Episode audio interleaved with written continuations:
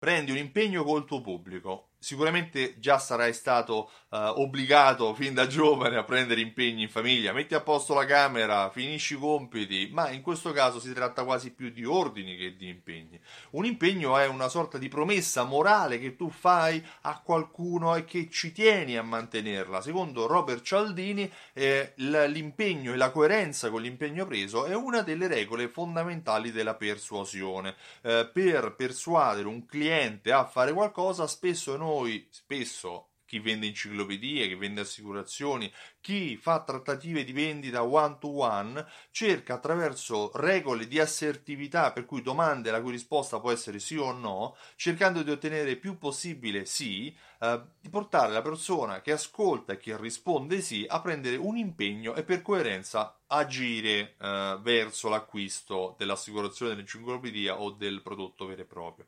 Ma quello di cui ti sto parlando ora è più un impegno morale che tu prendi con il tuo pubblico. Rifaremo la vetrina, cambieremo l'assortimento, ti stupiremo con delle offerte straordinarie. Ecco, tipo, questa tipologia di impegno, questa tipologia di promessa al pubblico può essere molto utile a motivare un'azione di una visita ulteriore. Ti abbiamo promesso che avremmo rifatto la vetrina, ti invitiamo a vedere se ti è piaciuta. Uh, ti abbiamo detto prima che avremmo rinnovato l'assortimento, ora l'assortimento è rinnovato e tu in quanto cliente con la Fidelity Card, ad esempio, sei invitato a visionarlo in anteprima. Prendere un impegno ma, e chiedere anche alla persona dall'altra parte di venire a controllarlo è anche utile per creare una relazione ehm, ambivalente, cioè quindi utile a entrambi, che che vede azioni da tutte e due le parti. Io faccio qualcosa e ti chiedo di venire a controllare quel qualcosa. Um, di base è una tecnica in più per portare il cliente a tornare nel tuo negozio.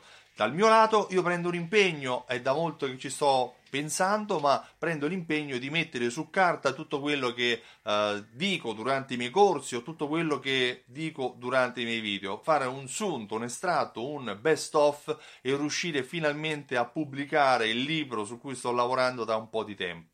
Uh, spero di riuscire a finire la prima stesura entro la fine di quest'anno. Parlo e scrivo alla fine di novembre, mi do tempo 30 giorni per terminare il lavoro che ho già iniziato. Appena avrò pubblicato il libro, sarai tra le prime persone a saperlo, sarai la prima persona a saperlo perché lo comunicherò prima di tutti a tutte le persone che mi seguono eh, sui vari canali social e spero di avere anche un tuo riscontro, per cui un, uh, una recensione o un feedback rispetto a quello che avrai letto.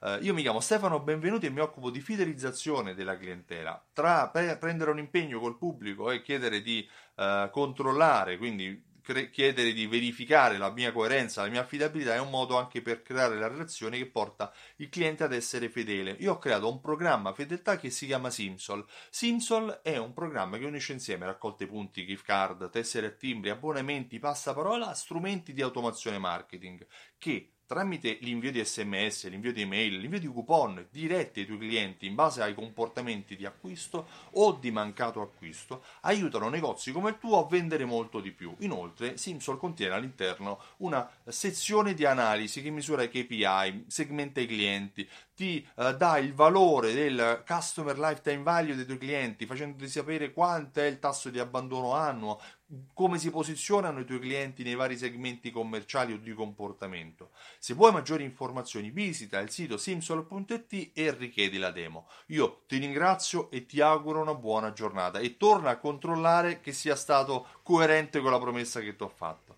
Ciao, a presto!